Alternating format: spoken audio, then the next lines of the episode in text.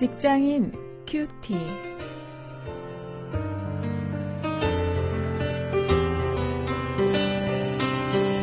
여러분 안녕하십니까? 6월 8일 오늘도 사도행전 2장 41절부터 47절 말씀을 가지고 직업인과 세상이라는 어제와 같은 주제로 두려움과 부러움을 느끼게 하라 이런 제목으로 함께 말씀을 묵상하시겠습니다.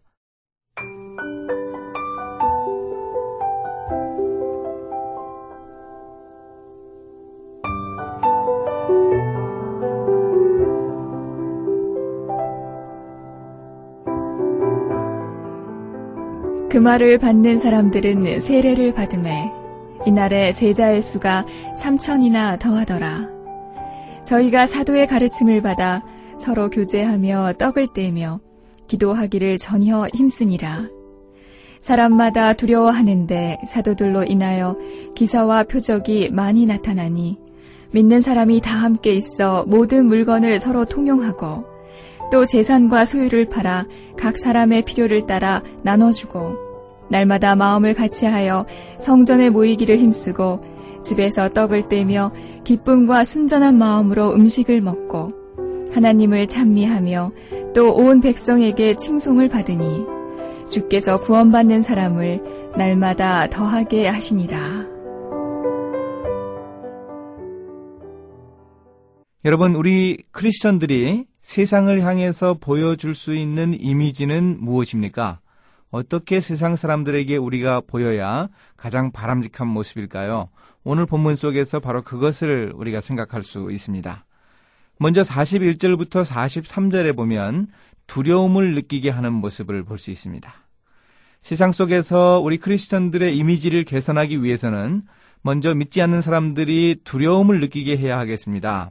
오늘 본문 속에서 3천명의 그 흩어진 유대인들이 회개하고 세례를 받아서 교회의 일원이 되는 놀라운 역사가 있었지요. 또 그리고 사도들로 인해서 놀라운 기적들이 많이 나타나고 있습니다.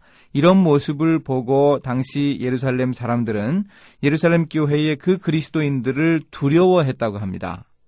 오늘날 세상 사람들이 교회를 두려워하지 않는 이유가 뭘까요? 오늘 우리 동료들이 크리스천들을 그저 우습게 보는 이유가 무엇일까요? 진정한 회심의 역사가 교회에서 별로 많이 일어나지 않기 때문이지요.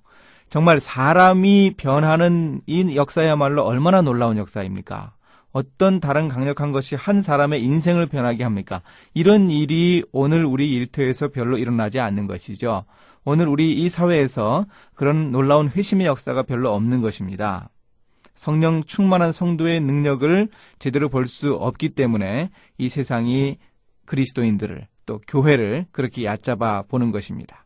그들을 진정 두렵게 하기 위해서 우리가 복음의 핵심으로 돌아가야 할 것입니다. 두 번째는요, 44절부터 47절에 나오는 대로 세상 사람들이 부러움을 느끼게 하는 것입니다. 우리 크리스천들은 세상 사람들이 두려워함을 느끼게만 하면 되는 것이 아니고 칭찬하면서 부러움을 느끼게 하는 것도 정말 중요합니다. 예루살렘 교회 성도들의 모습이 어땠습니까? 그들은 자신들의 재산을 함께 나누었습니다. 그리고 유무상통하면서 살았고 참된 예배를 드리면서 아름다운 교제를 나누었습니다.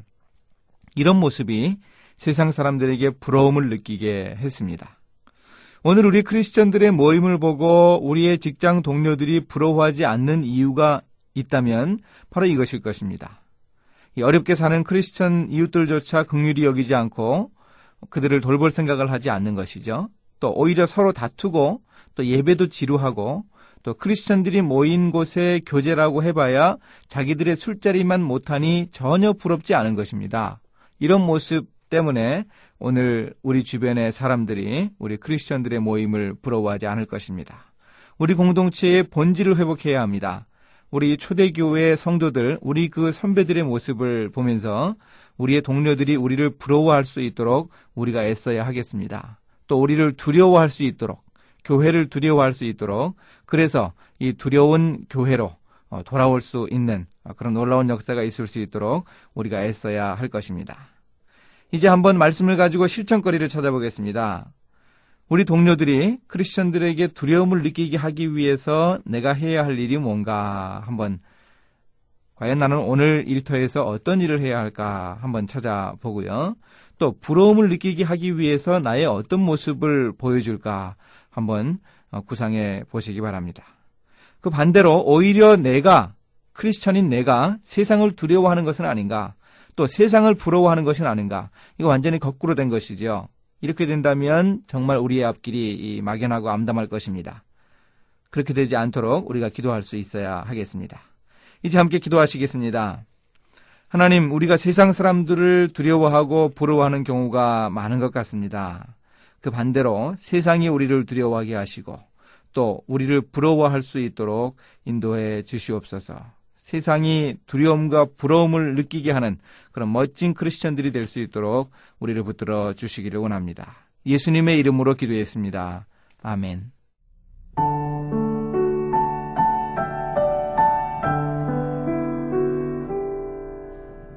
한 핸드폰 회사의 텔레비전 광고를 보면 오늘날 우리 사회에서 천주교와 불교의 밀월 관계와 더불어서 두 종교에 대해 사람들이 보이는 이 호의를 확인할 수 있어요.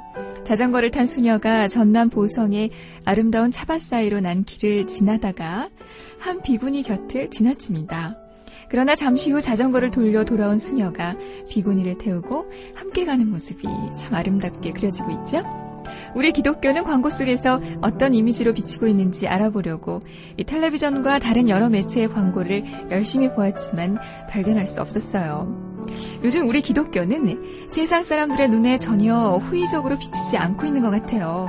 도리어 기독교는 아예 뉴스와 보도 프로그램을 장식해서 큰 사고나 범죄와 연관되곤 하니까 참 안타까울 뿐입니다.